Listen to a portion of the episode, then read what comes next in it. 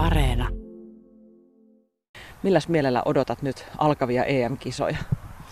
No kyllä, kyllä on melko kutina, kutina kyllä sisällä. Että, ja tietysti ajattelen niin kuin valmentajan näkökulmasta jollakin tavalla, että sitä ei sitä viittaa saa pois päältä. Et mietin koko ajan niitä, että mitä ratkaisuja siellä tehdään ja ketä menee kentälle ja, ja mitä muutoksia kenties.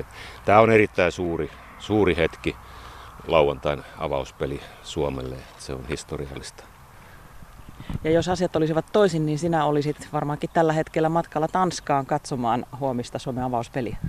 No joo, ehdottomasti viime vuonna oli jo, oli jo rakenneltu pieniä ryhmiäkin, joita olisin vienyt noihin matseihin, mutta tuota, nyt näin, näin kävi ja, ja liput luovutettiin pois. Ja aika hankala tilanne on yleisölle tietysti viedä e-, edelleenkin niin kuin sekä Köpiksessä että Pietarissa. Epäileviä tuomaita riittää, kun EM-kisat alkavat. Suomi on siellä nyt ensimmäistä kertaa ja, ja penkkiurheilijat varsinkin sanovat, no näinköhän sieltä minkäänlaista menestystä tulee, mutta viime vuodet on saatu seurata jatkuvasti parantuvia otteita huhkajilta. Ja, ja tota, tämä on nyt sitten se hetki, jolloin niitä parantuneita otteita päästään lunastamaan EM-kentillä. Minkälaiset asiat sinun mielestä on vaikuttaneet siihen, että Suomi on nyt tässä tilanteessa? No, voidaan sanoa, että itseluottamus on varmaan kaikkein tärkein asia. Et Suomen jokaisella pelaajalla on tänä päivänä sellainen tilanne, että he tekevät ammattilaisena eri puolilla Eurooppaa sitä työtä, mitä nämä vastustajat on tehnyt jo iät ja ajat. Meillä on 80-luvut lähtien olosuhteet lähtenyt parantumaan, eli päästiin siihen, että meillä on ympärivuotinen mahdollisuus harjoitella. Sen jälkeen valmentajakoulutus on kehittynyt valtavan paljon ja, ja kansainväliset kontaktit lisääntynyt ja pelaajat on päässyt ulkomaille, niin en näe mitään estettä niin kuin pärjätä myös tuolla kisoissa. Mainitsit olosuhteet ja, ja se on tietysti aina se asia, nyt ollaan kuntavaalien alla ja jokaisessa kunnassa pohditaan myös näitä urheilurakentamiseen liittyviä olosuhteita, mutta minkälaiset olosuhteet erityisesti tässä on ratkaisseet? Onko ne nimenomaan ne talviharjoittelupaikat? No joo, 70-80-luvun vaiheessa tuli ensimmäiset, tuli halli ja, tota Lahteen ja Turkuun tuli hallit ja, ja sen jälkeen se prosessi lähti käyntiin. Ja, ja sitten sen jälkeen nämä jalkapallotekokeinonurmet ja lämmitykset niiden alla, niin se on tietysti ollut ihan ehdoton, ehdoton asia, että juniorivaiheesta lähtien on päästy ympärivuotiseen toimintaan. Mainitsit myös pelaajien ja tietysti valmennusjohdon itseluottamuksen. Jesse Joronen sanoi aamulla haastattelussamme, että tähän täytyy uskoa itse, että tälle tielle ja näihin kisoihin ei kannata lähteä, jos ei uskota itseemme. Onko se näin? Se on ehdottomasti näin ja, ja tuota, valmennuksen tärkein tehtävä varmaan saada pelko pois urheilijalta. Eli se, että eihän tästä mitään tule, että vähän epäonnistunut, enää onnistunut viime kerrallakaan. Ja, ja se, on, se on tällä hetkellä nähtävissä, että Suomi pystyy lähteä ketä vastaan hyvänsä niin erittäin hyvällä itseluottamuksella. Se on lähtökohta, mikä on, pitää olla. Jukka Vakkila, näetkö niin, että tämä suunta, jossa Suomi nyt kulkee, niin se on myös pysyvä suunta? Kyllä mä näen. Kyllä mä näen. Me on päästy nyt tähän eurooppalaiseen kelkkaan mukaan, ja, ja tuota, koska meillä tulee jatkuvasti pelaajia, jotka tekee läpimurtoja eurooppalaisilla kentillä, niin se on se tae. Ja tietysti Suomessa tehdään erittäin hyvää työtä myöskin, että, että pohjatyö täällä ja sitten jatkoa ammattilaiskentillä. Kaikkien epäilijöiden on nyt syytä uskoa, että Kanervan johtama joukkue voi lähteä tasaveroisesti pelaamaan voitosta ketä tahansa vastaan. Näin on sanonut jalkapallovalmentaja Jukka Vakkila blogikirjoituksessaan tämän kevään aikana. Onko Jukka Vakkila näin? Suomi on tasaveroinen muita vastaan. No kyllä nyt jos ajatellaan vaikka kahta viimeistä vuotta, eli Suomen selviytyminen näihin EM-kisoihin sekä, sekä MM-karsinta, joka on myös jo käynnistynyt, niin kun näitä matseja analysoi ja katsoo ja miettii meidän joukkuetta, meillä on yksi Euroopan parhaita maalivahtia, Radetski siellä, siellä häkissä ja, ja tota, aivan huippu, huippupelaajia. Myöskin se, että me on saatu maalin tekijöitä tämän hetken joukkueeseen, mikä on ollut useasti semmoinen puute, että vaikka on pelattu hyvin, niin jonkun pitää tehdä half se maali. Ja näihin perustuen ja hyvä johtaminen, hyvä tiimi joukkueen takana, niin ei tarvitse pelätä kyllä yhtään. Hyvä analyysi. Mihin asioihin kannattaa Suomen pelissä kiinnittää huomiota, kun kotisohvalla katsoo? No kyllä mä sanoisin, että se nimenomaan se itseluottamus se näkyy siinä, että, että meidän tämän päivän pelaajat, ne uskaltaa pelata, ne uskaltaa pitää palloa. Että se, se on erittäin tärkeä niin kuin pallon, pallon hallinta. Että jos se menetetään, mitä useammin menetetään, sitä enemmän menee voimaa, kun joudutaan hakemaan sitä palloa takaisin. Että, että meillä on eri, erinomaisia tämmöisiä tulevia huipputähtiä kuin Glenn Kamara esimerkiksi. Ja, ja tuota, hänenkin peliä kun katsoo, niin näkee, että hän on, hän on kuin kalavedessä ihan missä ottelussa hyvänsä. No osaatko arvioida, että minkälainen taktiikka joukkueella ja päävalmentaja Markku Kanervalla on kisoissa? No ensinnäkin semmoinen, semmoinen perinteinen tosiasia on se, että lohkossa kukaan ei halua, ei saa hävitä ensimmäistä peliä. Koska siinä on kolme matsia, jos häviät sen ensimmäisen pelin, niin sitten tulee painetta.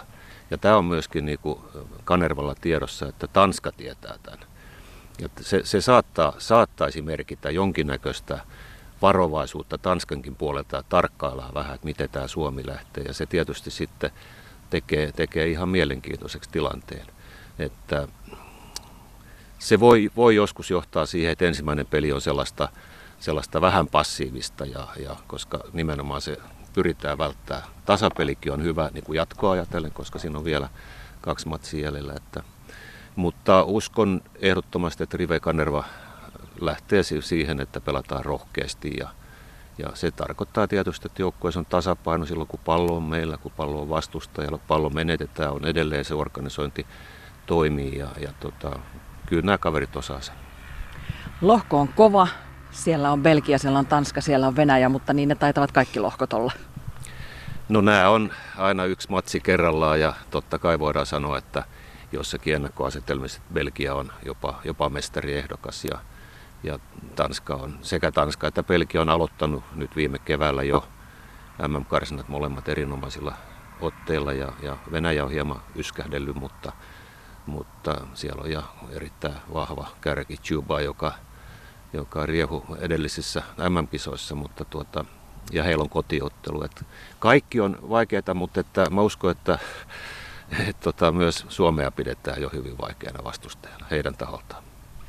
Onneksemme näissä kisoissa nähdään myös kaakkoissuomalaisia tähtiä ja siellä tietysti Teemu Pukki on, on isossa roolissa. Onko hän ratkaisija? No onneksi meillä on tällä hetkellä kasvanut siihen. Siinä on Joel Pohjanpalo on erittäin, erittäin hyvä maalintekijä ja tota, siellä on Forssia ja kumppaneita. Mutta toki, toki Teemu on omassa luokassa ja totta kai kun on Englannin mestaruussarjassa pelannut ja mättänyt maaleja ja myös maajoukkueessa tehnyt runsaasti viime vuosina, että, että hän on todella, todella vaarallinen, että jos vaan saadaan sinne, sinne tuota kolmannekselle, viimeiselle kolmannekselle hyviä palloja temelle, niin, niin kyllä var, varmaan onnistuu. No sitten Simpeleen Jesse Joronen kakkosmaalivahti. Mitä luulet? Tuleeko peliaikaa? No se, että on kokemusta Italia Serie Asta ja sieltä eri kentiltä, niin tota, antaa kyllä kaikki mahdolliset. Jesse onnistuu ihan varmasti, jos, jos saa sen paikan, mutta se voipi olla, että, että se on tiukissa, jos, jos Radetski pelaa normaalilla tasolla, niin, niin tota, silloin valmentajilla on hieman, hieman suurempi kynnys onnistunutta maalivahtia lähtee vaihtamaan sitten vaikka, vaikka Kannervalla on hyvä tilanne, on kaksi loistavaa maalivahtia. Me voimme omia kakkossuomalaiseksi myös Pyry Soirin, joka on pelannut tuolla Mypan riveissä. Mitäs luulet, minkälainen rooli hänellä on?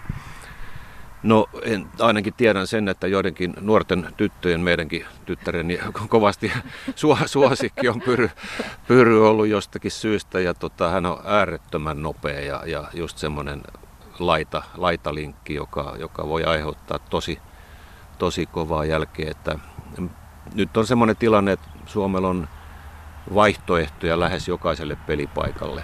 Ja riippuu tietysti siitä, että missä, missä vireessä ja iskussa nyt siellä, siellä tuota Pietarin leirillä ja harjoituskentillä nuuskitaan koko ajan sitä, että mikä on se, että onko se vire, vire niin kuin ihan huipussaan. Ja myöskin tietysti valmen, valmentajaryhmä video, videoita on katsellut ja, ja katsoo sitä, että kuka nyt on viimeksi kuinka paljon pelannut, että onko, onko pelituntuma hyvä. Mutta kyllä mä uskon, että Pyry, Pyry tulee olemaan siellä laitaviipeltä ja ne jossakin kohtaa.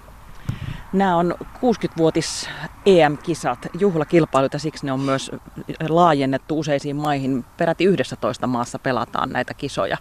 Mitä tämä tarkoittaa pelaajille, että olosuhteet on tällaiset?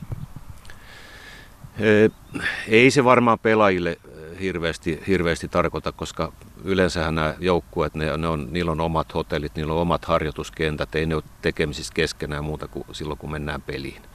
Et jokainen haluaa sen rauhan, ne on ne sen kuukauden, toivottavasti Suomikin on kuukauden paikalla, niin tuota, ne on hyvin hyvin omissa oloissa. Et se on, se on, se on tota, silleen rakennettu.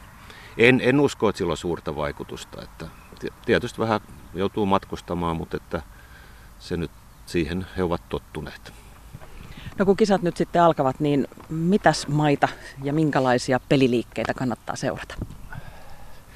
No kyllä tämä nyt ensin, ensin pyörii varmaan tämän tuota, Suomen lohkon, lohkon puitteissa, mutta tietysti vaikea sanoa, onko esimerkiksi korona vuosi vaikuttanut, vaikuttanut joukkueisiin. Että aika yllättäviä tuloksia tulee silloin tällöin. Saksa on kompastellut todella paljon viime vuosina ja, ja tuota, muit, muitakin sellaisia niin kuin yllättäviä lopputuloksia ollut näissä virallisissa karsintapeleissä, että, että lähinnä, lähinnä toivon vaan, että tulee yllätyksiä, että ei tule mitään, että siellä on Belgia ja Espanja ja Saksa, tämmöiset niin kuin Ranskat, jotka on tietysti kovia maita kaikki, että, ja yleensä menestyy sitten, mutta että, sitten nähdään, kun jatkootteluita pelataan, että kun on kerrasta poikki. Niin.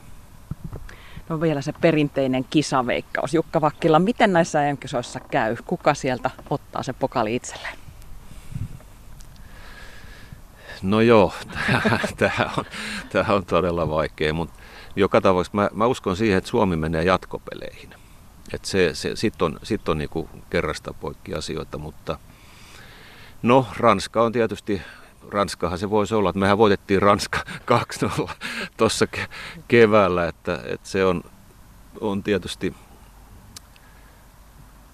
pidän sitä kovana joukkueena, mutta onhan siellä jokunen muukin, niin kuin Belgia muun muassa. Tanska ja näin edelleen.